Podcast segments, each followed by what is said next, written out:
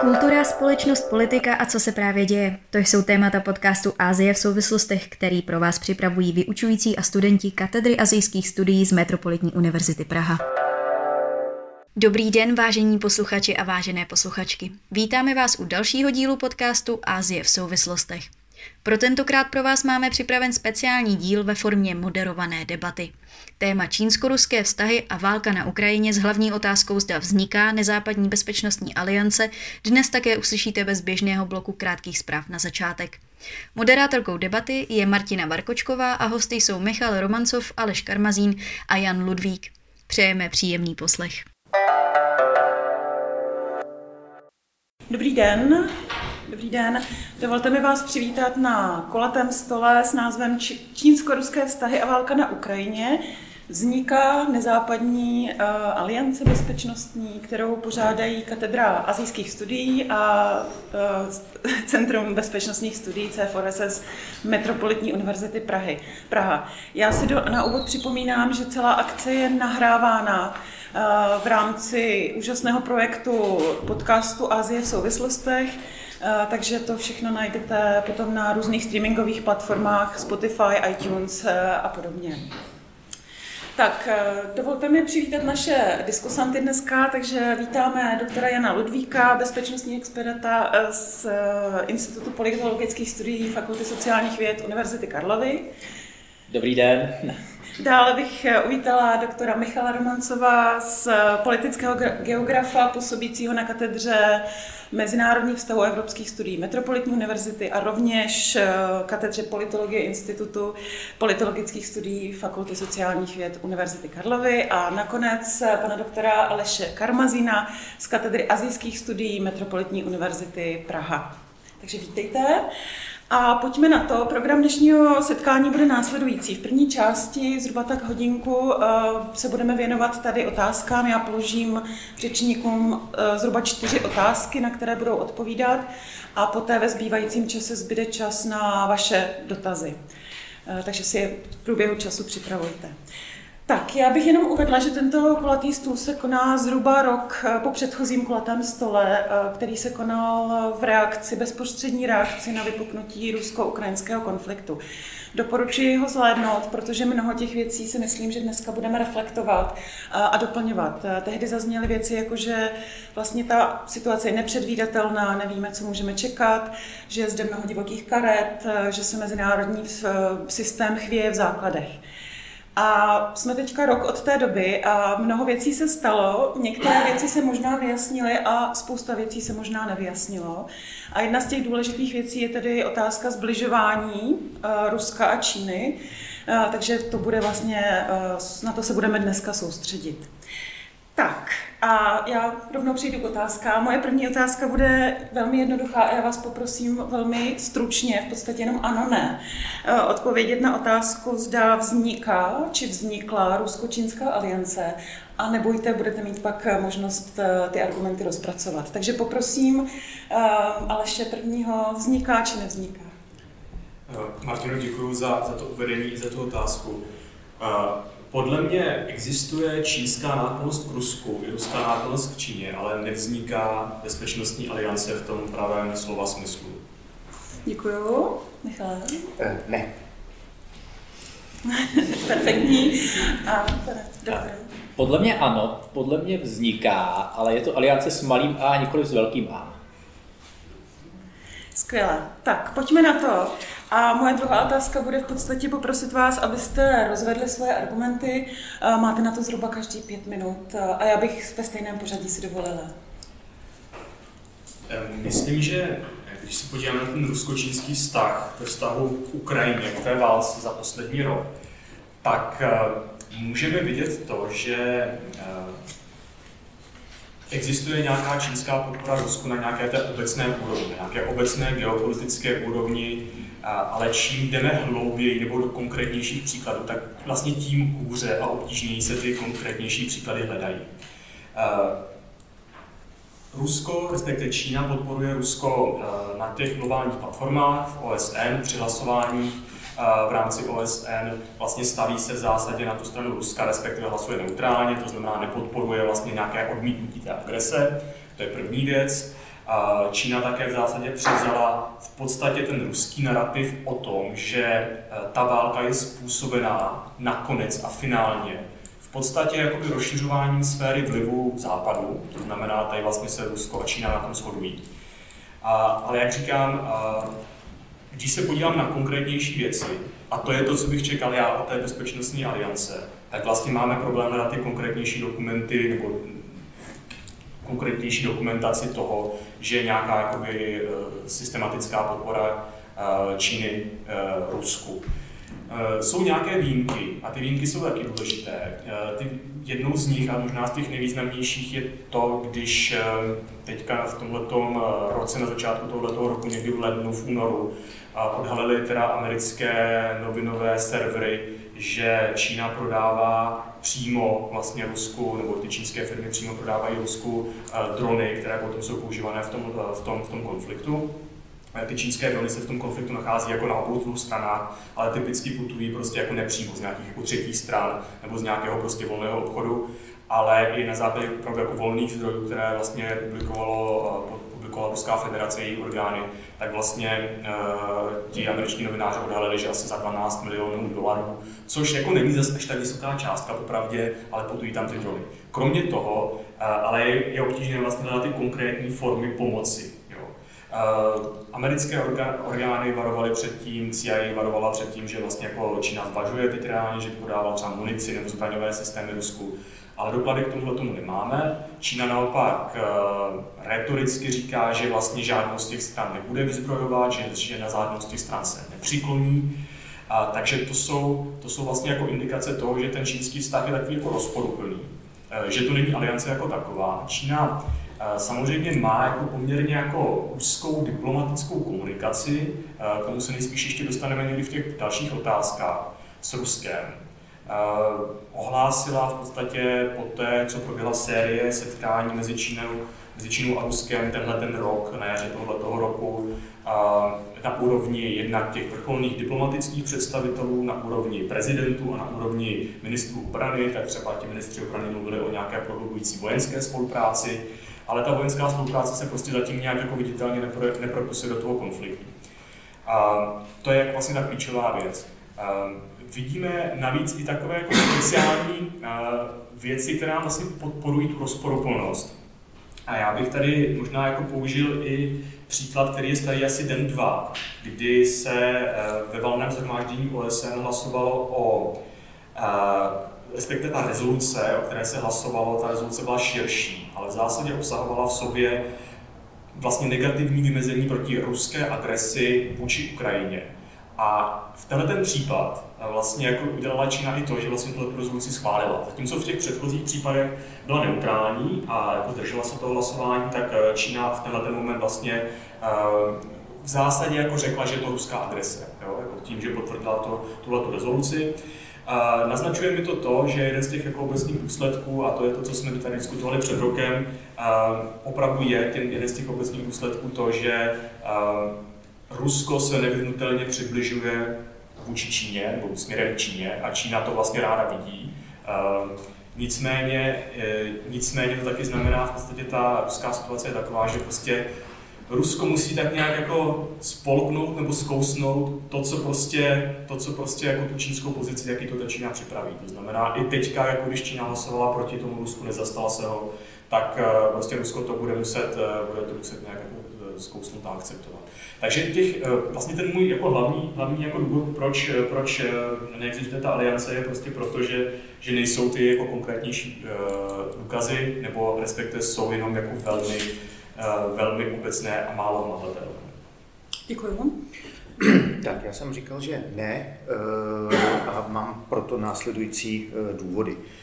Rusko se neumí s nikým spojit. Rusko umí kohokoliv jako sežrat, ale spojit se s někým, aby to byl funkční alianční eh, vztah, to prostě jako na to neexistuje tam eh, jaksi výbava.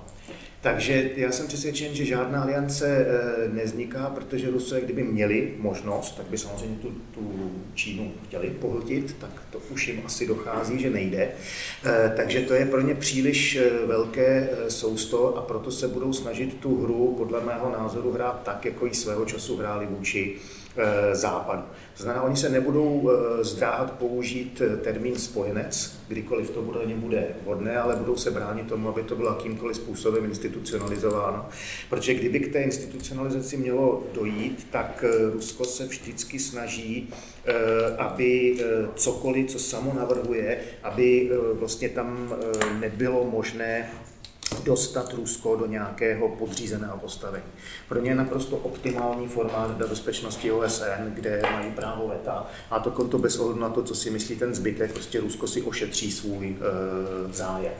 E, tohle je něco, co e, se prolíná prostě všemi návrhy, které Rusko až dosud primárně činilo e, směrem na západ, protože pravděpodobně bude nějakým způsobem muset činit na východ, respektive spíš asi bude muset reagovat na to, jakým způsobem si případně tu úpravu vzájemných stavů budou představovat v Pekingu.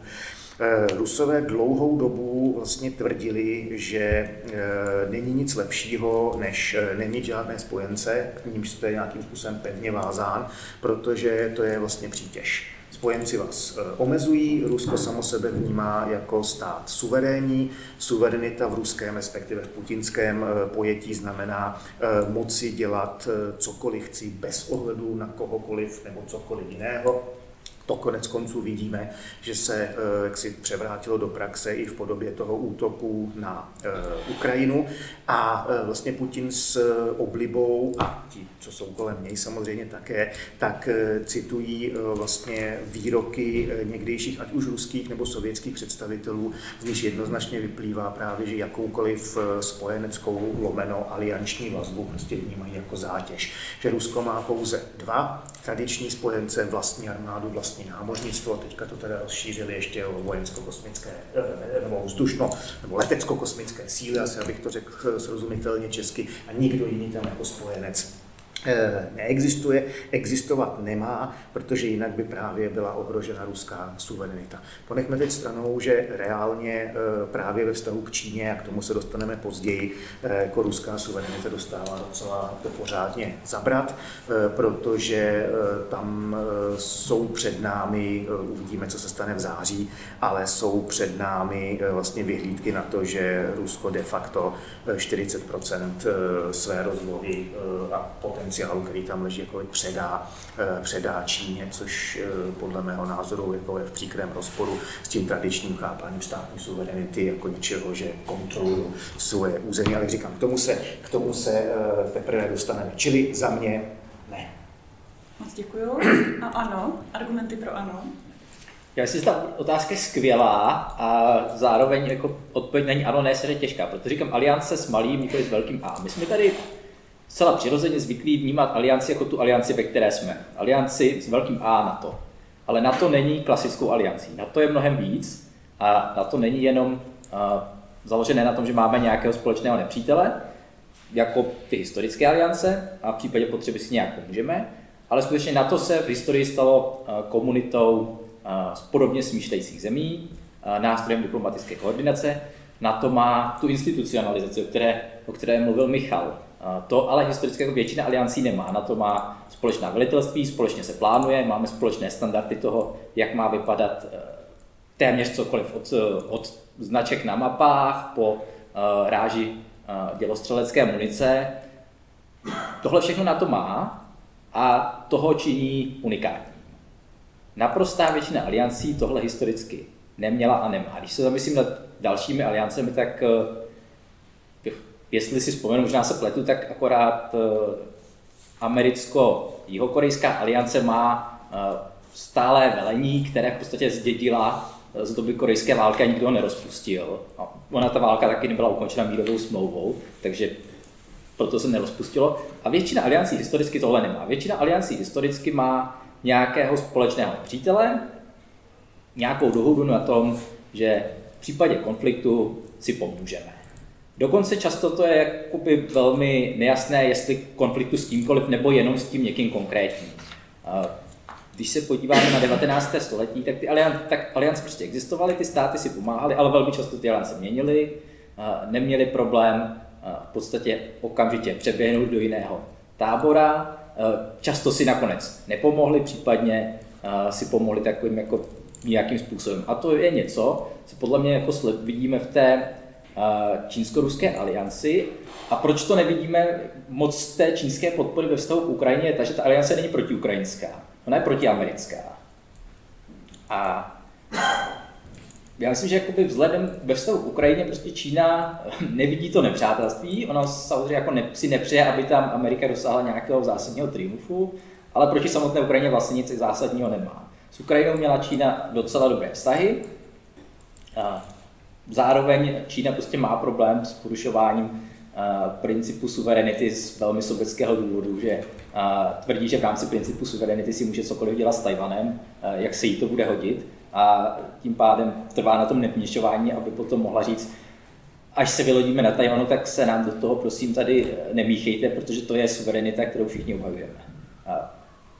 Ta spolupráce čínsko-ruská je vidím opravdu jako vztahu tom, že společně nemáme rádi Spojené státy a, a v tom si budeme pomáhat.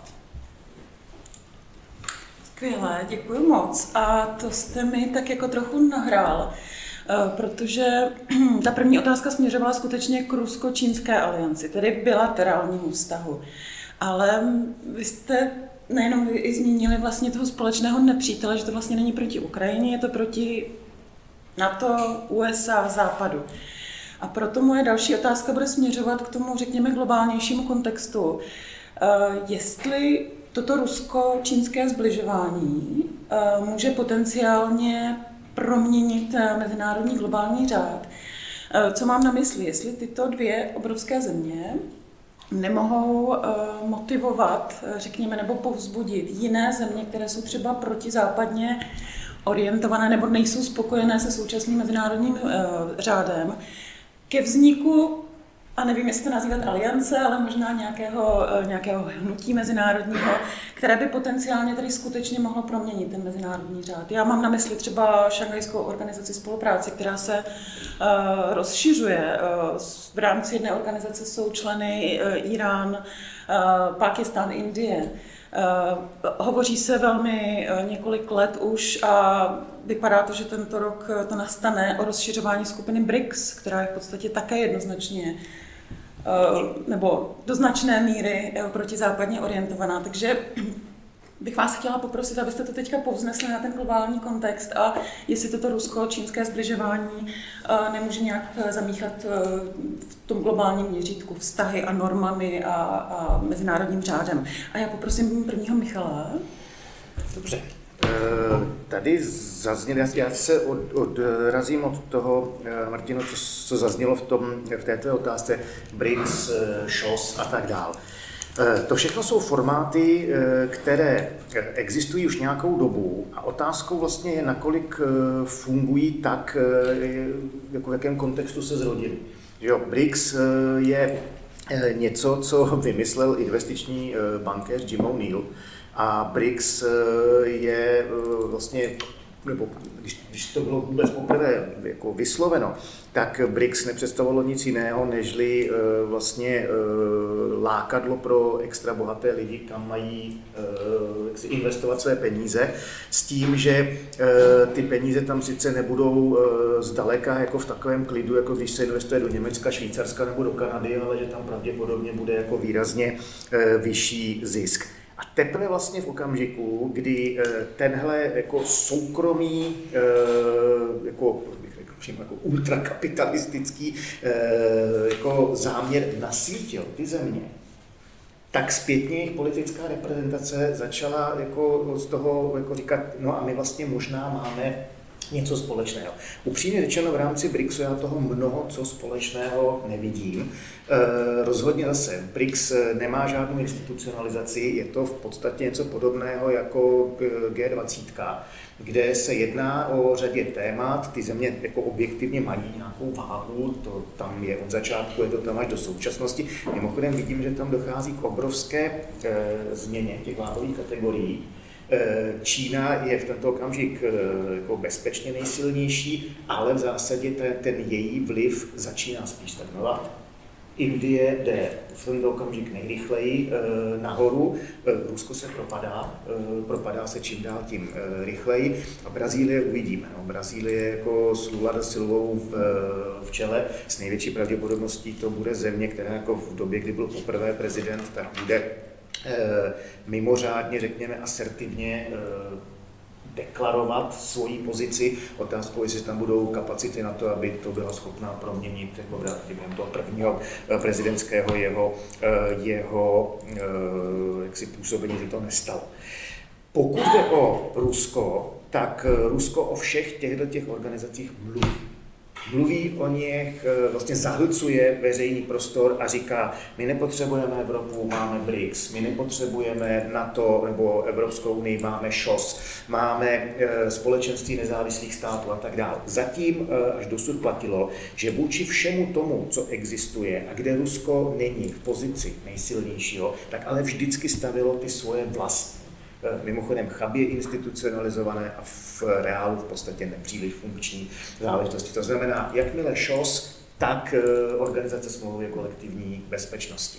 Jakmile e, BRICS nebo čínská iniciativa Belt and Road, tak ano, ale naše Eurazijská ekonomická unie a tak dále. Tam prostě snaha, z mého pohledu čím dál tím zoufalejší snaha to prostě vyvážit něčím vlastním, co Existuje klidně už jako dvě dekády na papíře, ale reálně to nefunguje. A v zásadě se dá říci, že všechno to, co Rusko vytvořilo v postsovětském prostoru, tak eh, sloužilo jednomu jedinému účelu zvýšit eh, ruskou schopnost dozorovat, mentorovat, eh, terorizovat, buzerovat ty ostatní jako státy z toho postsovětského prostoru. Výjimkou byly ty tři baltické státy, které od začátku měly tu obrovskou výhodu, že prostě měly eh, velice specifické postavení. Ty jsou dneska plnohodnotně integrovány směrem k nám. Ten zbytek to tak nějak jako víceméně jako trpně akceptoval. Mezi Ruskem, Gruzí, Ruskem, Ukrajinou došlo k otevřenému ozbrojenému konfliktu. Rusko, Tadžikistán, Rusko, Kazachstán, tam jsou ty staje se postavené eh, jaksi jinak. Eh, já nevím, v v uh, Uzbekistánu nebo Turkmenistánu si vůbec dělali vždycky, co chtěli, protože ty země jsou prostě specifické. Azerbajdžán je vlastně první země, která na Rusko v jistém slova smyslu udělala dlouhý nos, protože prostě ta situace na Jižním Kavkaze se vyvinula tak, že Azeři si uvědomili, že eh, když mají v zádech eh, Turecko, že to je vlastně už znamená víc, než eh, se opírat o Rusko. Čili z toho ruského pohledu já si myslím, že ta obava, že by se z tohohle toho mohlo stát něco, co funkčně bude fungovat proti západu, že tam ta obava není. Čína, to je ale úplně jako jiná kapitola. Číňané mají eh, jiné kompetence, mají eh, jinou tradici, mají k dispozici jiné prostředky, tam my to něčeho Já teda Čínu bych nechala nakonec a poprosím teďka vás o to zhodnocení globální. No. A já nebudu mluvit o tolik o té Číně a zároveň si ji nemůžu vyhnout. Já si, že ten konflikt ukazuje, že a, moc západu je stále největší na světě. Jednoznačně pomoc, kterou dostává Ukrajina z západu, je nutnou podmínkou pro to, aby Ukrajina přežila.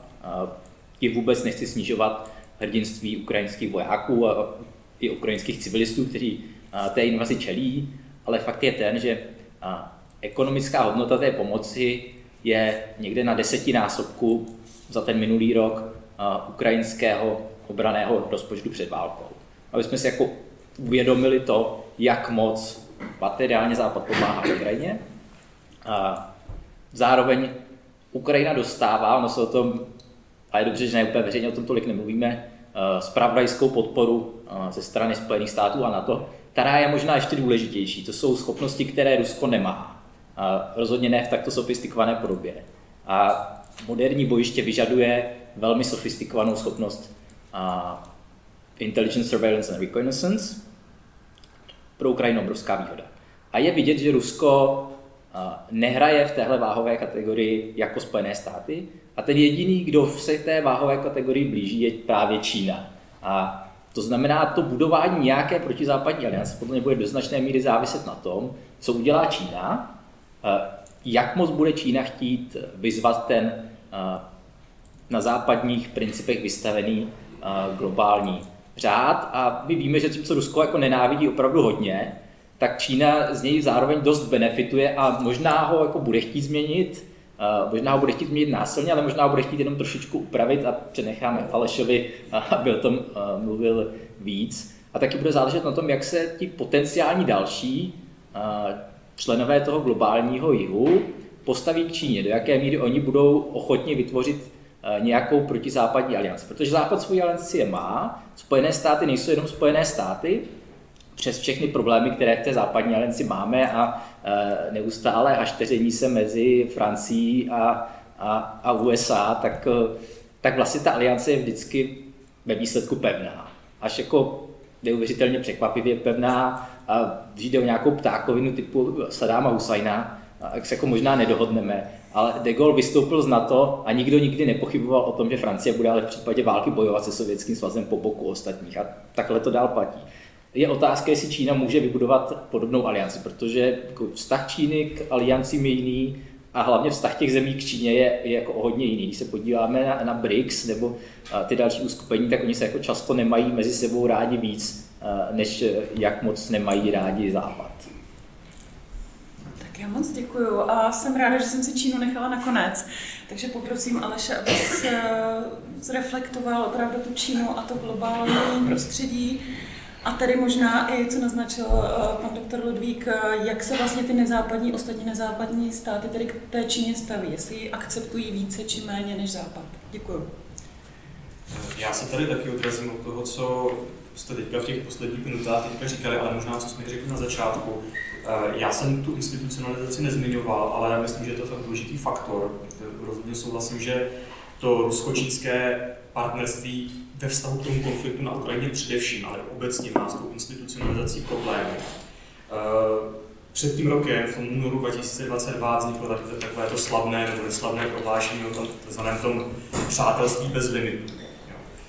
Což podle mě jsme od začátku interpretovali, nebo řada to interpretovala velmi špatně, protože jsme najednou měli pocit, že to vlastně znamená opravdu jako tu alianci s velkým A, je to bez limitů ale tohleto fakt podle mě mělo kontext, opravdu nějaký ten specifický kontext té čínské zahraniční politiky, kdy Čína má řadu strategických partnerství s řadou států, včetně Ukrajiny. A typicky vlastně na základě až takového téměř jako diplomatického rituálu, když bych to takhle nějak jako možná zvláštně formuloval, tak jako typický je vlastně snaha vždycky to strategické partnerství posunout někam dál. A tím, jak, jak Číně vlastně postupně docházely už ty adjektiva, jo, tak vymysleli to bez limitů. Jo. A v roce 2022 ale to jako nic neznamenalo. Jako to, to prostě bylo jenom další povýšení té aliance, ale neznamenalo to jako žádnou, nebo to spojenectví, ale neznamenalo to žádnou, žádný konkrétní závazek. A a vlastně od té doby, abych se možná vrátil ještě k tomu Rusku Číně, od té doby vlastně i Čína velmi zdráhavě tuto tu frázi používá. Možná ji nepoužila vůbec, jo, dokonce. A dokonce, když byly ty diplomatické setkání mezi Xi Jinpingem a Putinem, tak, eh, tak Putin se na to odvolával a Čína to, ne, Čína to nepoužila, tu, tu frázi, záměrně, no, jako evidentně, protože si uvědomila, že nějak přestřelila, že ten, pro ten kontext té války se to nehodí. Ale to mě opravdu jako vede k tomu, že um, ten problém institucionalizace vidím i jako ten hlavní problém vlastně nějaké té širší nezápadní uh, aliance. BRICS existuje, ale přesně jako není, není to nějaká jako platforma pro institucionalizaci nějaké jednotné vojenské spolupráce. Existují další, uh, Šanghajská organizace spolupráce je možná jako výjimka, ale jako to není úplně jako globální organizace. Je určitě jako důležitá, ale to, že tam, eh, že tam jsou Indie a Pákistán a Čína a Rusko a ty středoazijské státy, tak to prostě neznamená, že tyhle ty státy jakoby nutně kooperují. Takže pro Čínu jsou podle mě jako dvě hlavní dilemata z hlediska eh, té, toho svého růstu a růstu v podstatě eh, v tom protizápadním duchu. Jo. Určitě souhlasím v tom, že ta aliance mezi Ruskem a Čínou dává smysl právě na té obecné obecné symbolické nebo obecné geopolitické úrovni proti tomu, proti těm Spojeným státům americkým.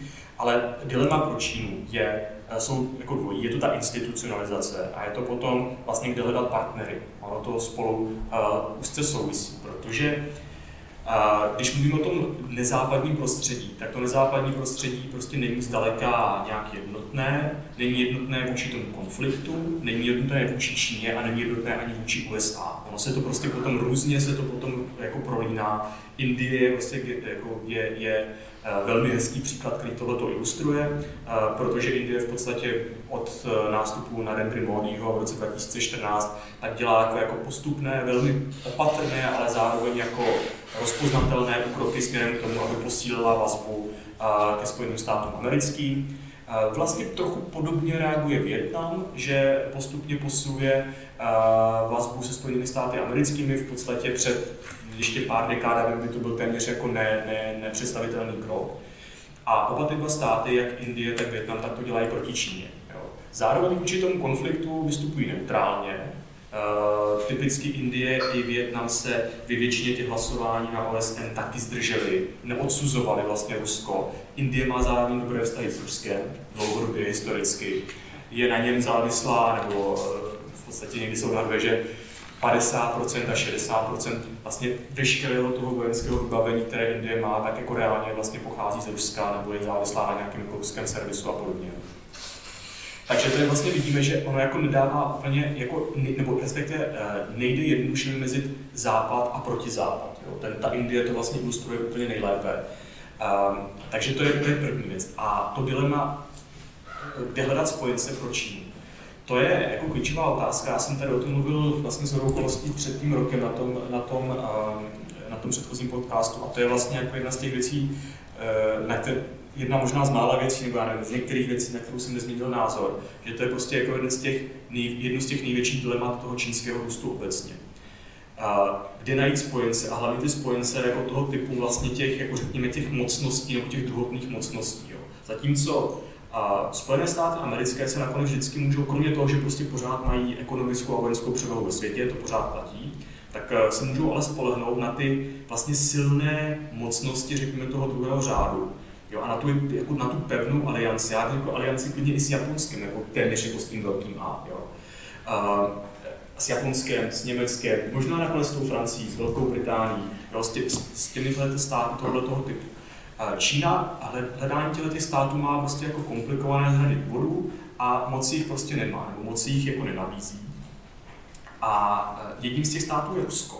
To je ten důvod, proč je Rusko pro Čínu tak důležité, protože to je ten stát, který se jako blíží ten jako nejtradičnější představě uh, té mocnosti, Eh, jednak historicky, jednak nějakou jako tím historickým významem, jednak potom nějakými aspoň těmi základními geografickými ukazateli, jako je rozloha, nějaké jako nerostné bohatství a podobně, ale potom těmi dalšími dvěma důležitými charakteristikami jako držením jaderných zbraní a zároveň členství v té nejdůležitější mezinárodní bezpečnostní organizaci v Radě bezpečnosti OSN, jakožto stálý člen tam Rusko pořád je. A pravděpodobně po té válce se na tom nic nezmění. Takže tohle jsou, je vlastně proč to Rusko má pro Čínu nějaký význam. A teďka, kde hledat ty další eh, spojence a to je odpověď na tu nezápadnost. No, pro Čínu je to vlastně, vlastně komplikované. Možná, že nějak jako přirozeně, takhle jako z dálky, bez, nějakého, jako bez nějaké vyšší znalosti politiky, bychom si řekli, no tak asi jako nejspíš jako v tom nejbližším okolí Číny. Možná, že to by bylo tak nějak jako přirozené, konec konců ty státy byly většinou ovlivněné čínskou kulturou, konfuciánstvím, čínským písmem nebo něčím. Jenže tam prostě vidíme, že to nefunguje. Jo, tam to prostě nefunguje buď proto, že ty státy mají právě tu velmi dobře zakotvenou alianci s těmi spojenými státy americkými, nebo jsou proti Číně obezřetné, anebo s ní mají uh, přímo nějaké jako teritoriální konflikty nebo nějaké další spory, anebo se jí prostě fakt bojí. Jo. A začali se jí bát ještě v době, kdy v Evropě jsme Čínu vůbec neřešili a začali být účinní velice obezřetní už po 90. let jako při A buď je to prostě nějaká kombinace těch věcí, nebo někdy jsou to dokonce všechny tyhle ty věci. A to je vlastně to čínský dilema. Takže jako v tom nejbližším regionu ne, navíc ty státy, se kterými eh, Čína mohla mít nějaký jako potenciál jako relativně, nebo někdy v nějaké historii se to objevilo, že tam nějaký potenciál byl, jako byla ta Indie, tak tam ty vztahy se naopak jako rozcházejí, to vidíme celkem jednoznačně, hlavně od toho módního, prohlubují se naopak teritoriální konflikty a na obou těch dvou stranách jako nevystá jako přesvědčení z nějakého jako strategického soupeření. A a teďka vlastně jako přichází ještě do role nějak zpátky do té hry i ten rusko-ukrajinský konflikt. A to trošku možná nečekaně, protože já si myslím, že jedna z těch jako úrovní, která pro Čínu je důležitá, je opravdu nějak jako stavět se relativně jako hodnověrně, nebo vytvořit si nějakou relativně hodnověrnou pozici vůči jiným nezápadním státům. Nenutně tomu západnímu prostředí a vlastně ani nenutně jako těm státům, kteří jsou stejně přesvědčeně antičínské nebo zakotveně antičínské v, tom, eh, v té východní Asii nebo v Jižní Asii. Ale vůči státům, řekněme třeba na eh, Blízkém východě, nebo v Africe, nebo v Jižní Americe, kdy Čína vyhlásila několik teďka jako těch nových velkých diplomatických iniciativ jako, eh, jako, jako tu globální bezpečnostní iniciativu a globální rozvojovou iniciativu a globální civilizační iniciativu.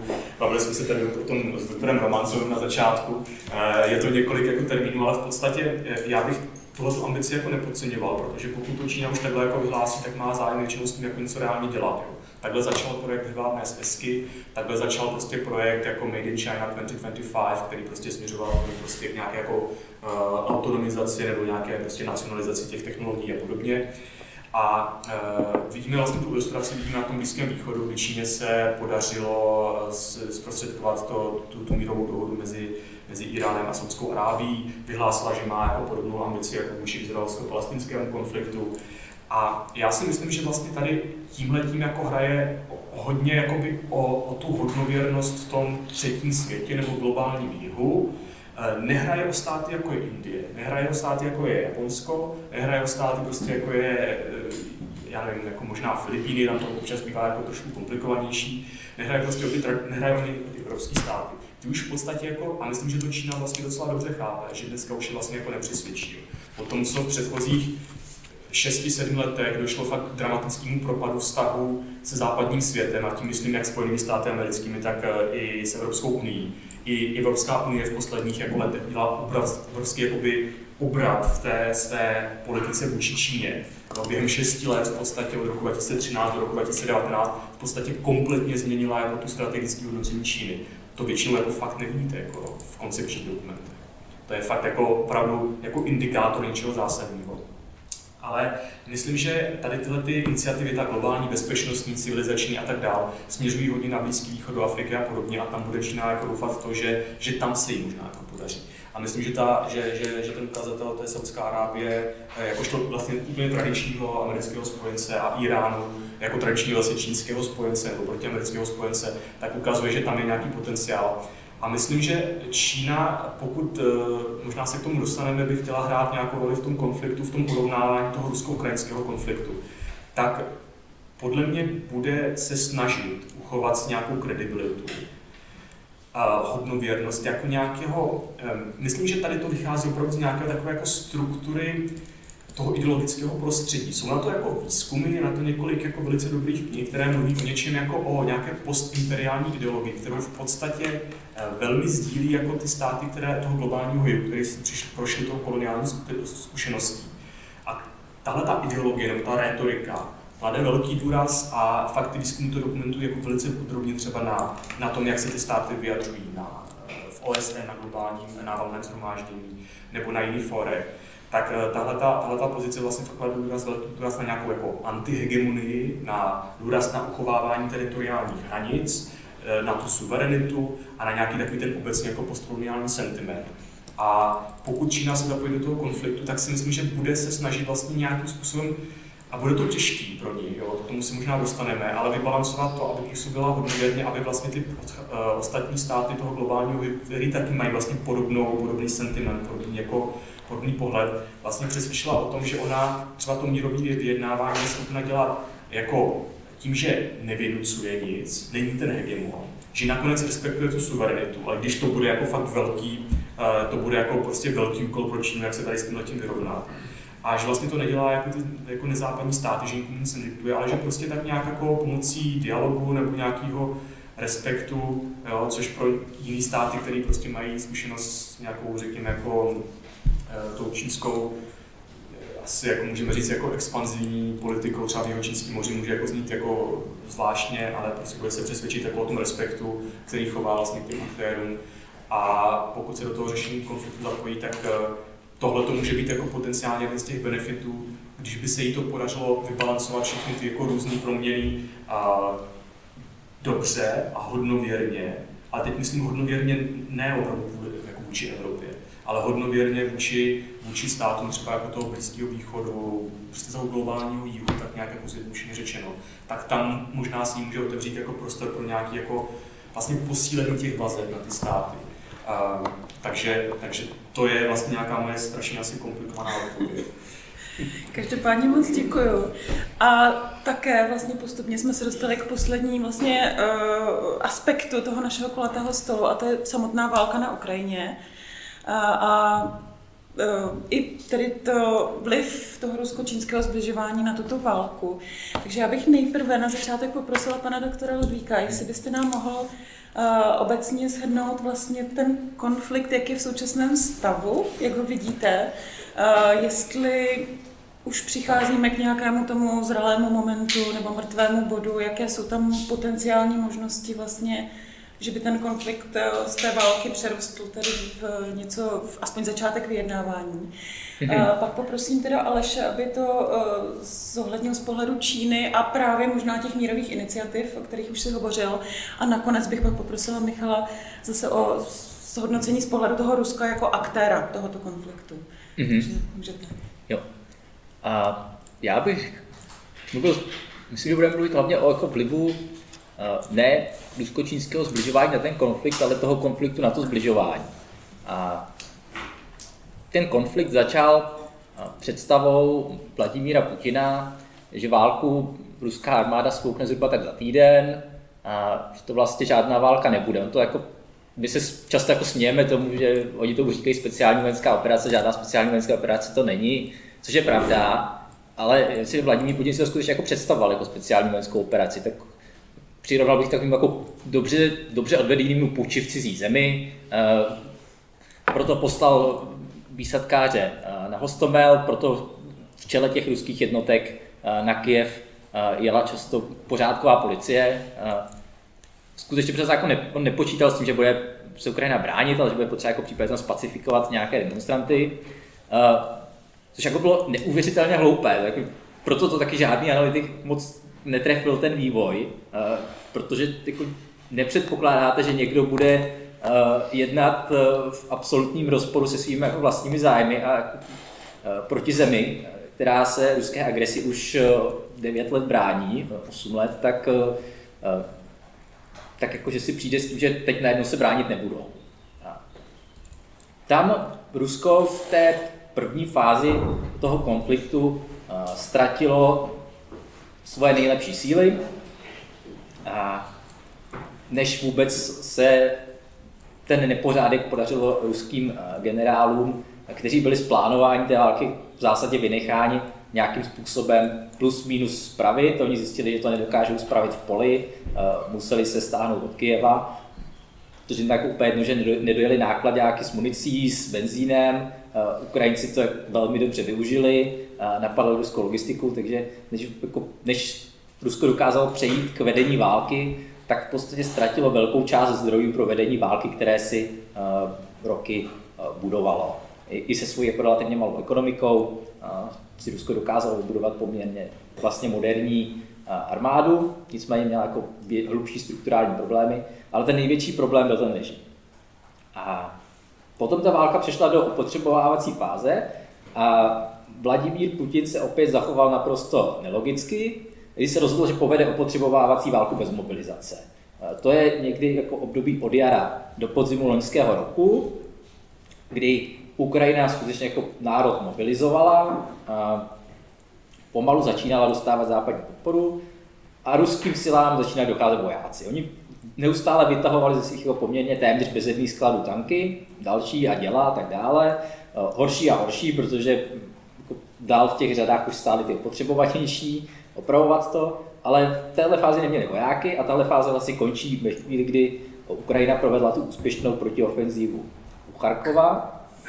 A méně úspěšnou, ale jako do značení stále ještě jo, ale zároveň nevyužili tu příležitost na jihu Chersonu, eh, kdy Rusko mobilizovalo. A teď skutečně jako začalo vést válku, ještě ne na 100%, ještě pořád eh, ta mobilizace v Rusku není plná, ale teď do té války by potřebovalo nastartovat zbrojní průmysl.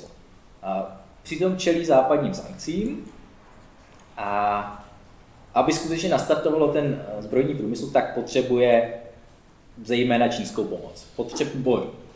Aby Čína minima ideálně v nejlepších snech, eh, kdyby Čína dodávala zbraně, což eh, je mimochodem vidět jako velká změna toho mezinárodního prostředí za posledních 100 let. Před 100 lety bylo naprosto normální, že se válčícím stranám prodávaly zbraně. Spojené státy byly ochotné jít do války za to, že budou smět prodávat válčícím zbraná, strana zbraně. Je to biznis jako cokoliv jiného. A dneska, kdyby Čína prodávala zbraně do Ruska na normálně komerčním základě, tak bychom to považovali téměř jako za válečný akt. Přitom jako historicky to je úplně v pohodě. Prodáváte zbraně, biznis jako každý. Dneska ne. A to by se Rusku dneska jako velmi hodilo, protože pořád má velké lidské rezervy, ale jako dochází jednak zbraně a všem stranám dochází munice. A Čína je v tomhle jako potenciálně důležitý jazyček na váhách, protože v Číně existuje velká výrobní kapacita. No, máme tendenci srovnávat nebo odvozovat vojenskou sílu státu od jejich ekonomické moci měřené HDP. A západní ekonomiky, nebo všechny velké dnešní moderní ekonomiky jsou postaveny na službách. A ta válka je hodně postavená pořád ještě na průmyslu. A služby jsou užitečné, když máte sofistikovanější uh, ekonomiku, sofistikovanější, uh, vzdělanější společnost, tak ona prostě válčí líp. Ty lidi se dokážou líp zorganizovat a je hrozně důležitou součástí války koordinace. A nicméně pořád potřebujete ten průmysl. A Číně je spousta průmyslu, který kdyby se ho Rusku podařilo získat do služeb ruské válečné mašinérie, tak by to hodně pomohlo. Zároveň Rusko někam potřebuje vyvážet ropu, kterou přestal kupovat Evropa. Takže ten konflikt, respektive to, jak se Rusku nedaří, tak ho tlačí do větší a větší závislosti na Číně. Uvidíme, co se stane v následujících měsících, protože si očekává se ukrajinská protiofenzíva, na druhou stranu nikdo nevíme, jest, jaká bude, jestli bude, jak dopadne. Eh, pokud to pro Rusko dopadne špatně, bude ho to dál tlačit do závislosti na Číně, což nechám kolegům, aby jako promluvili o tom, eh, co si o tom myslí Rusko a Čína. Ten vztah se přestává být vztahem eh, dvou rovných a začíná být vztahem, kde jeden z těch států je jednoznačně slabší.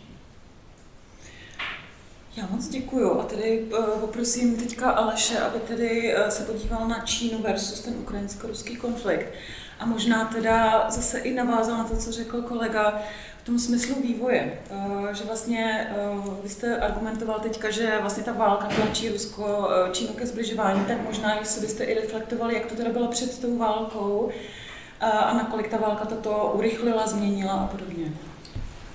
Eh, Děkuji za tu otázku, která je, která je dost, dost rozsáhlá, popravdě vlastně. Ale eh, možná, než bych tady zareagoval na, na Ludvíka, tak eh, jo, to si myslím, že jako jeden z těch jako nejvýznamnějších závěrů obecně, jako bude to jeden z těch nejvýznamnějších dopadů obecně v války, vlastně ta ruská nutnost, jo, vlastně přibližovat se k té Číně, které, které, si, které si uváděl. A obecně ještě potom s tím bude jako zpětá vlastně, já to navazuje na ty sankce a ten protizápadní postoj proti Rusku, který vlastně přinutí Rusko, nebo vlastně povede Rusko k tomu, že, že bude vlastně upadající velmocí, kterou už stejně bylo upadající, ale bude to teďka ještě mnohem víc vidět. A ta, ta závislost, nebo tahle ta nutnost toho, že um, ta Čína, eh, že, pardon, že Rusko bude vlastně tlačené více k Číně, to Číně určitě vyhovuje. Eh, na jedné straně si myslím, že v Číně jako vnímají Rusko v podstatě jako taky jako nějakého nespolehlivého, partnera. Jak jsem říkal na začátku, já si myslím, že vlastně jako Čína vlastně jako nechápala nebo nevěděla, že chce provést eh, Rusko tu, tu válku nebo tu, tu agresivu invazi takovým, nebo přinejmenším nevím, že to chtějí provést tímhle způsobem. A naznačuje to jako několik věcí. Je to samozřejmě jako, jako dohad, jo? nikdy to nebudeme vědět přesně. Já to spíš jenom zmiňuji jako z toho pohledu, že vlastně krátce po tom, po tom na, nebo na konci února 2022 jsme si všichni mysleli, že prostě Čína to Rusku odkývala. Jo?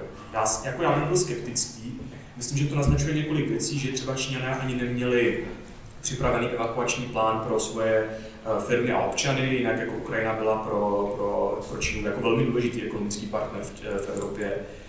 A myslím si, že i, i to, i jsme špatně chápali to, jakoby to přátelství bez limitu, jak jsem říkal a podobně. Takže eh, myslím si, že jako to v těch čínských očích jako ukazuje tu, tu jako, jakousi nespoledlivost toho, toho režimu.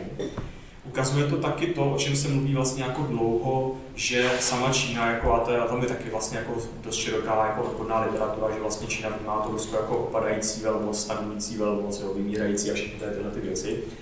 A, ale jako s tím, že to Rusko bude závislé na Číně, jako, tak s tím je Čína prostě jako v pohodě. A dokonce si myslím, že jako bude jako dost jako cynicky nebo pragmaticky jako postupovat nebo hrát tu kartu tím stylem, že, že vlastně jako ne vždycky jako ve všem tomu Rusku jako vyjde vstříc. Jo. A to je to, tím se odkazuju zase zpátky na to valné shromáždění, na to hlasování před dvěma dny. A že prostě Rusko to bude muset zkousnout, protože žádný takového partnera ne, nebude mít. A Čína jako pravděpodobně bude tak nějak jako, jako dělat to, co bude nejvíc vyhovovat jí. Jestli k tomuhle to byla nějaká tendence uh, i před tou válkou, uh, tak asi, asi ano, ale ta, prostě ta válka to podle mě jako výrazně, výrazně akcelerovala. A možná to navazuje ještě potom celá ta otázka vůbec na, na debatu o tom, jako jaký je ten čínský, jako jaká je nějaká čínská ideální pozice v tom konfliktu. A e, já si myslím, že, jak jsem říkal, že vlastně už je to podle mě i, skoro bych řekl, že jako většinový názor dneska, jo, po tom roce války, e, že většina lidí si myslí, nebo většina lidí, kteří komentují Čínu v médiích, což nutně neznamená to, že je to nějaká jako super kvalifikace, ale mám pocit, že už to je jako, jako převažující názor, že, eh, že vlastně Čína si tu válku jako nepřála, ale v podstatě, kdy, když už vznikla, tak, eh, tak ta válka jako sama o sobě Číně v téhle intenzitě nebo v téhle podobě jako přináší něco, přináší to, že ty západní státy, myšleno EU, NATO, USA prostě věnují energii, pozornost a podporu té Ukrajině, což je určitě jako pro Čínu tak nějak jako z obecního hlediska vlastně jako výhodná, výhodná situace. A, ale jako takže na, na jedné straně si myslím, že vlastně do nějakých takových jako ideálních preferencí Číny vlastně spadá klidně to, že ta válka bude v nějaké podobné intenzitě pokračovat. Ale už tam nespadá to, že by ta válka měla nějak výrazně eskalovat, určitě ne do podoby jaderného konfliktu. To si jako nedokážu představit, proč by to letoční mělo vyvolovat. Číně určitě e, podle mě pravděpodobně nevyhovuje nějaká e, výrazná porážka Ruska. Jo, to, to navazuje na, to, na, to, na ten ruský příklad, na tu ty Číně. Ale vlastně jakože Rusko nějakým způsobem trochu oslabí, to podle mě pro Čínu není problém. Ale k čemu se chci vlastně dostat? Že vlastně jako zdánlivě se může zdát, že ty preference by měly být nějak jako, ehm, možná z našeho pohledu, nějak jako koherentní, ale z našeho pohledu vlastně nutně nemusí být úplně koherentní. A co tím myslím? Že Číně pokračující konflikt téhleté, zhruba v této situaci eh, je celkem jako v pořádku pro ní. Ale stejně tak pro ní může být v pořádku vlastně sehrát tu roli toho vyjednavače, do které se vlastně postavilo v těch posledních týdnech, měsících. Nebo snaží se do ní postavit. A říkám, jako pokud by vlastně se Číně podařilo uzavřít nebo dojednat nějakou, nebo nějakým způsobem jako zprostředkovat, eh, nebo podílet se na zprostředkování mírové dohody mezi Ruskem a Ukrajinou a dosáhnout toho, že to Rusko stejně prostě už bude závislý na Číně, dosáhnout potom toho, že ještě posílí Čína svoji pozici na Ukrajině, protože to by určitě byl nějaký jeden z těch, eh, nebo jeden z těch možných pravděpodobných scénářů, že by eh, Čína hrála velmi důležitou roli při obnově, rekonstrukci Ukrajiny. A zároveň třeba si vlastně zlepšit ještě jako prostě image jo, v tom, tom globálním jihu. Tak tohle je prostě tak ideální scénář. Jo. Takže, takže vlastně ty preference, jakože pokračující konflikt i vlastně mírový vyjednávání můžou být obě dvě vlastně jakoby vhodné, jako vhodný výstupy toho konfliktu pro Čínu, no, za, nějakých, jako za, nějaký, za, za, za nějaké situace. Ehm, každopádně myslím, že z hlediska toho mírového vyjednávání, do kterého se teda Čína uh, staví, nebo sama se do něj vlastně jako vlastně na to vyhlašuje, že má zájem tohle roli sehrát, uh, tak myslím, že to bude jako hodně komplikovaná situace. Jo, já teďka pominu to, že uh, takhle, těch, bylo to minulý týden, tuším, doufám, že se nepletu, že si volali Xi Jinping a Zelenský, to znamená prezidenti obou těch dvou států, Číny a Ukrajiny. Obecně takové ty jako záznamy, ty diplomatická vyjádření na obou stranách byly jako extrémně pozitivní, byla tam taková jako pozitivní energie. Já si myslím, že je to spíš takový jenom jako úvodní výkop, že prostě se reálně uvidí, co se bude dít jako později. A Myslím, že na té ukrajinské straně existuje určitě jako několik, několik jako varovných jako signálů a že uh, Zelenský ukrajinské vedení budou určitě obezřetní vůči té čínské roli. Je to prostě to, že samozřejmě tomu, tomu vůbec tomu, že si teda zavolali. Jo, ten Zelenský vlastně vyzýval se tím Kinga k tomu hovoru prostě dlouho, ale než, než k tomu došlo, tak, uh, tak prostě proběhlo vlastně fakt to, vlastně úzká diplomatická koordinace opravdu na úrovni eh, diplomacie, ministrů obrany a prezidentů mezi Ruskem a Čínou. Jo, takže to je varovný vykřičník, samozřejmě takový to, že eh, taková ta pozice, že vlastně Čína vlastně do značné míry jakoby nějakým způsobem jako akceptuje ten ruský narrativ ohledně toho konfliktu. To je taky varovná pozice pro Ukrajinu, varovná, jako varovná, varovný prstou, prostě třeba ty, ty, ty drony čínský, který směřují jako podpora, podpora Rusku. Takže to je komplikovaná situace, ale ta komplikovaná situace nepramení tady pro Čínu nutně jenom tady z toho, ale pramení z toho, jak opravdu vybalancovat ten základní rozpor, který je vlastně rok stejný a ze kterého se Čína neposunula. A ten základní rozpor je prostě na jedné straně se snažit vlastně jako vystupovat jakože neutrálně a zároveň zastávat tu retoriku té suverenity, což je něco, čemu Čína přikládá posledních no vlastně možná ne 30 let, ale možná posledních jako 100 let, jo, i ta republikánská Čína k tomu přikládá jako obrovskou jako i symbolickou uh, hodnotu. Vyvážit tu suverenitu, vyvážit to, že nechcete, aby Rusko padlo jako nějak výrazně v těch diplomatických vyjednáváních. A vyvážit tady, to je ta základní ambivalence, kterou vidíme od začátku. A zároveň prostě se jako nějak nespálit nebo neutopit, nepolapit se do té pasti těch mírových vyjednávání, protože nakonec ta mírová vyjednávání prostě nezbytně, pokud by nastala a pokud prostě se budou vyvíjet dobře, tak já si myslím, že prostě v nějaký moment tam prostě zazní. A co teda ta Ukrajina? Jako NATO ano, půjde do NATO, půjde do EU. Jak se k tomu staví teda ta Čína? Jako tohle to jsou fakt jako složitý odpovědi a já myslím, že eh, takhle, nezdá se, že by Čína na to měla jakoukoliv odpověď, jestli vlastně jako vůbec je ochotná akceptovat Ukrajinu v NATO. Na jedné straně pro Čínu to asi tolik zase neznamená, jako nějak něco zásadně negativního. Na druhé straně je to ale jako v rozporu s tím, že sama říká, a říká to i vůči tomu jako domácímu obyvatelstvu, a jako dost masivně to říká vůči domácímu obyvatelstvu, ta příčina toho konfliktu je ten západ, je ta expanze toho západu. A my Číňani to známe vlastně líp než kdokoliv jiný. Možná i líp než to Rusko, to známe. Z toho, z toho století ponížení a z toho jako polokony, toho semikoloniálního, z té semikoloniální zkušenosti. Takže je tam vlastně fakt jako hodně, hodně takových jako zvláštních, zvláštních situací, které pro Čínu budou, eh, který dávají Číně jako nějaký jako potenciál, ale jsou jako i velký riziko toho, jako do čeho se, do čeho se jako může, může dostat a jak to, jak to se nám může jako chtít vybalancovat.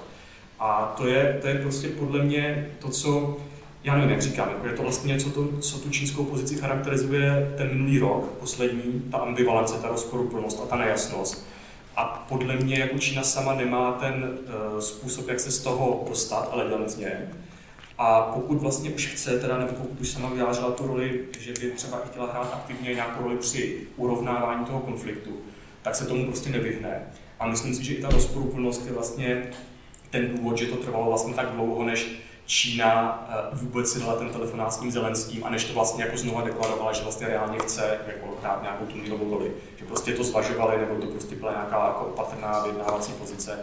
Ale stejně se uvidí. Jo. Zatím, zatím, eh, jenom když se vrátím úplně k těm nej, eh, k těm úplně aktuálním věcem, abych to uzavřel a dostal se k tomu aktuálnímu, tak jenom když teda udělali ten první krok, Číňané teďka v těch mírových vyjednáváních, tak vlastně pověřili jenom člověka, mimochodem bývalého, bývalého velvyslance v Rusku, tím, aby provedl nějaké jako diplomatické vyjednávání eh, a nějakou vlastně jako udělal nějakou sondu toho, co jsou ty strany, mělo Rusko a Ukrajina, potenciálně možná další strany ochotné vlastně přijmout. A to je zatím jako extrémně původní krok. Jo.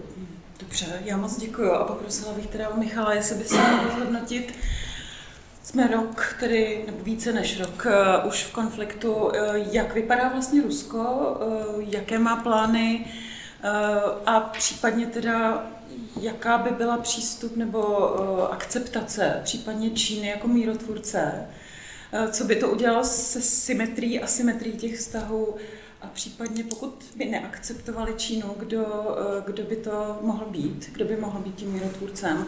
A možná, jestli by si mohl krátce eh, zreflektovat vlastně, jak se Rusko postavilo k tomu telefonátu Zelenský Putin, eh, pardon, Zelenský Xi Jinping, jak to vzali a tak, prosím, děkuji. Tak samozřejmě Rusko vypadá skvěle jako vždycky, zejména během těch posledních 23 let, co v jeho čele stojí eh, Vladimír Putin. Vypadá čím dál tím líp. Eh, dobrá. Eh, Rusko v roce 2014, když anektovali Krym, tak se dostali, řekněme, až po pás do problémů a v loňském roce se dostali až tam vězí prostě po uši. Eh, Rusko nedokázalo eh, nikoho na světě s výjimkou fotbalových fanoušků a milovníků zimních sportů, když podádalo mistrovství světové fotbale a zimní olympijské hry, přesvědčit o tom, že to je země moderní, otevřená, přátelská, pak začali sázet na sílu a výsledkem je, já použiju ten jako velmi trefný eh, jako výrok, navzdory tomu, že si nemyslím, že je objektivně zcela eh, platný, že z druhé nejsilnější armády na světě se stala druhá nejsilnější armáda na Ukrajině. Jo, je, to, je to prostě mediální zkratka, která znova zdůraznuju, ona jako nekoresponduje podle mě s realitou, ale hezky ukazuje na to, kam se Rusko reálně, reálně dostalo.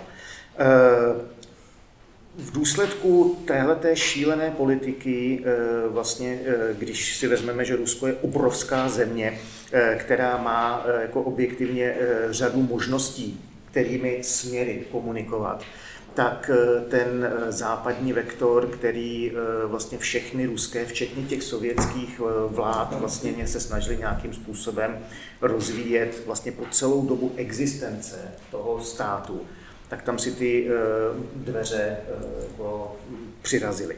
Podle mě ve vztahu právě k Číně se to dá moc hezky ilustrovat na tom, co se stalo v Moskvě v roce 2015, eh, to znamená rok po anexi Krymu, deset let poté, co Putin 9. května dostal na Rudý náměstí v zásadě celý svět, eh, v tom roce 2005 tam byl americký prezident Bush, byl tam eh, samozřejmě německý kancléř, francouzský prezident, britský premiér tam nebyl jen proto, že byl tenkrát nemocný. Mimochodem v tu dobu Číňany nezvali. Jo, byla to jako vítězství v Evropě, v roce 2005 prostě Čína nebyla e, priorita. Po deset let později e, po Krymu hlavním e, hostem je Xi.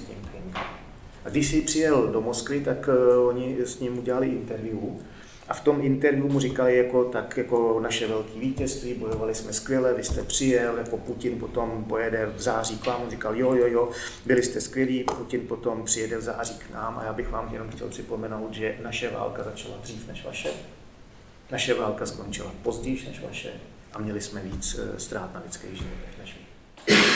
Tyhle ty tři věty totálně vygumovaly eh, to, co se stalo za Putina naprostým středovodem e, ruského narrativu vůči nám. Prostě nic z toho, žádný ty velký vítězství, vítězství nad Napoleonem, porážka Švédů, e, Aleksandr Něvský, e, samozřejmě jako potom teda druhá světová válka, tak jak po ní chápou, nic z toho v Číně neplatí. Nic z toho ty Číňany nezajímá. Jejich válka začala dřív, měli víc obětí, skončila později. Tečka. Jo, tohle, tohle je vlastně jako ta situace. Eh, když byl si v březnu u Putina, já to s dovolením přečtu, protože to se nedá, nebo já to nejsem schopný si zapamatovat, tak oni vydali dokument a ten dokument se nazývá Společné prohlášení Ruské federace a Čínské lidové republiky o prohlubování komplexního partnerství a strategické spolupráce, pomlčka vstup do nové éry. Eh, nevím, jestli existuje čínská verze toho dokumentu. Pravděpodobně ano, eh, já čínsky neumím. No, na ta čínská verze dokumentu existuje, existuje další dobu a jsou to prostě ty oficiální čínské programy. Jo. To je prostě ta retorika, jo, je, je prostě skopírovaná jako z jiných dokumentů velmi výrazně, takže tak, ona v podstatě jako existuje. Tak, Rusové vydali tohle, já jsem si s tím dal práci a přečetl jsem to, je to 56 tisíc znaků. To je bakalářská práce v podstatě téměř. Jo? Takže oni vydali něco, co když si to člověk stáhne z toho Krem, portálu Kremlu, tak je to 26 eh, stran textů. Všechny ty formulace jsou pro čínský. Tam je všude napsáno, Rusko se zájmem bude sledovat, studovat a podporovat ty tři, já si to pamatuju, jak se to jmenuje, prostě ty tři věci, o kterých tady mluvil před chvilkou uh, Aleš. Uh, Rusko jednostranně slíbilo, že bude podporovat politiku jedné Číny. To je obrovský uh, ústupek. Rusové si až dosud taky drželi ten manévrovací prostor, že politika jedné Číny a princip uh, jedné Číny, že to prostě není to samé. Oni tam jednoznačně prostě prohlásili, Tajvan je součástí uh, Číny a tak dále, tak podobně. Tam nikdy není nic, čím by Čína vyvažovala to jako ve prospěch Ruska. Tam vlastně nejvíc, jako, co tam je, jako, že ty strany jsou rovný, tak uh, Rusové tedy, že se zavázali, že budou podporovat čínský hospodářský rozvoj. Čína se zavázala, že bude podporovat ruský uh, hospodářský rozvoj. No, tak jako OK, ale to, jako to si dělají ty země sami. Tam nejde, žádný, o žádný uh, strategický, strategický partnerství. Vlastně tím, že Putin 2014 přivřel a teď jako dorazil ty dveře, okna směrem na západ, tak co mu dál nezbývá? Blízký východ jsou muslimové, Rusové jsou rasisti, eh, muslimy nesnášejí, navzdory tomu, že to je zároveň země, která má největší muslimskou komunitu v Evropě, ale to se nevylučuje. No a pak mu zbývá eh, jako už jenom Čína. Mezi tím jsou státy, které jsou zaprvé objektivně jako slabý, žádný z těch států, byť no, Kazachstán je rozlehlej, ale jako to nedává Rusku žádnou jako lepší možnost eh, jako hýbat se světem. Navíc eh, to jsou turkický národy, mají daleko blíž eh, k Turecku nebo případně k Iránu než k Rusku. Dostává jim tam ta Čína. A ruská vláda připravuje a v září letošního roku by se to mělo znovu konat. Bylo vždycky pro jakoby, evropskou část Ruska, takzvané Petrohradské ekonomické a finanční fórum a ve Vladivostoku potom vždycky na podzim eh, dálně východní ekonomické fórum. Eh, a eh, vlastně v rámci toho dálně východního ekonomického fora letos v září, začátkem září by to mělo proběhnout, tak ruská vláda s největší pravděpodobností představí zákon, podle kterého by se celý dálně východní federální okruh eh, měl stát zvláštní ekonomickou zónou, na které by měly začít platit čínská pravidla. No, to je jako věc, která je naprosto neuvěřitelná, protože tady před chvilkou bylo zmíněno, že století ponížení, kdy si Evropani jednak si brali území, mimochodem Rusové se brali těm Číňanům bohatě nejvíc, území, že jo, Hongkong je zpátky, Makao je zpátky, e, Rusové stále držejí historická čínská území ale byly tam koncese na stavbu tehdy železnic primárně, kde prostě neplatili čínský zákony, ale jako ten, ten vlastník té koncese vlastně tam rozšiřoval své právo. Dálně východní federální okruh je 40% rozlohy Ruska. To bavíme se o největší e, zemi na světě. E, těch 40% rozlohy Ruska, kdyby se to jako vydělilo z Ruska, tak je to jeden z deseti nejrozlehlejších států světa. To není jako žádný jako šlupnovský výběžek nebo něco takového. Prostě to je e, jako území jako hrom a oni tvrdí, my ho změníme na zvláštní ekonomickou zónu, která formálně bude otevřená celému světu. Jenže reálně ten svět se z toho Ruska kvůli sankci e, stáhnul. Ten, kdo zůstává, je Čína. A vláda ruská počítá s tím, že třeba když Číňani si budou chtít tam postavit továrnu, tak ji postaví podle čínských standardů. A co znamená čínský standardy? To znamená nejen ty standardy jako otázka požárního zabezpečení té budovy že jo, a tak dále, to by možná až tak vadit e, nemuselo, ale všeobecně se tohle v Rusku prostě interpretuje tak, že prostě v zásadě ruská vláda odevzdá dálně východní federální e, okruh e, Číně výměnou za nějakou podporu, která skrytě možná už probíhá, možná ne, pravděpodobně to bude mít prostě právě vazbu na vedení války na e, Ukrajině. Kdo by se Rusům e, jako líbil jako mírotvůrce? Já myslím, že dneska úplně kdokoliv, kdo by jako i dokázal z té šlamastiky vytáhnout. E, otázkou je, jestli to může být Turecko. E, zdá se, že Erdoganovi věří jak v Kijevě, tak v Moskvě.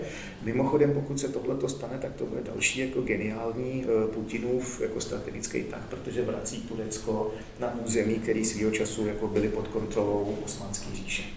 Což jako je fakt uh, úžasný, když se vezmeme, že jako vlastně Turecko skončilo, nebo Osmanská říše skončila jako velmoc uh, rozpadem v první světové válce a Putin ho Eh, vrací do hry. Mimochodem díky že jo, polský eh, podpoře Ukrajině vlastně Putin vtáhnul Poláky zpátky na území, které historicky byly součástí jako polsko-litevské eh, unie. Či tyhle aktéři, kteří tam reálně přestali hrát roli v 18. století, jsou díky ruskému vpádu na Ukrajinu prostě vrácený do hry.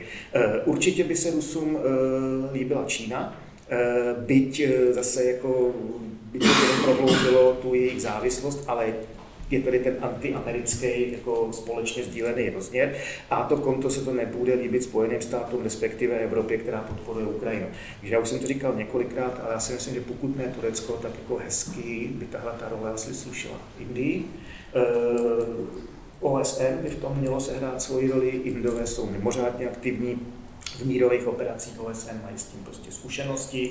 Eh, Indie zase jako v Moskvě má jako pozitivní, eh, pozitivní hodnocení Evropa s ní nemá problém, Spojené státy taky ne, protože společně se pro změnu sdílejí ty, uh, jakoby, ty obavy z Číny. Čili já si myslím, že Turecko nebo Indie, z mého pohledu jako ty Indie by to by slušelo líp, nebo z evropského pohledu podle mě by to Indii slušelo líp, protože asi kdyby Turecko v tomhle tom sehrálo extrémně silnou úspěšnou roli, tak to bude komplikovat naše ve smyslu evropský vazby vůči Turecku prostě v, v NATO. Děkujeme, že jste si i dnes vybrali k poslechu právě náš podcast. Pro dnešní speciální díl je to od nás vše a budeme se na vás těšit s dalšími tématy a zajímavostmi z Ázie opět v příštím měsíci. Mějte se krásně a u dalšího dílu naslyšenou.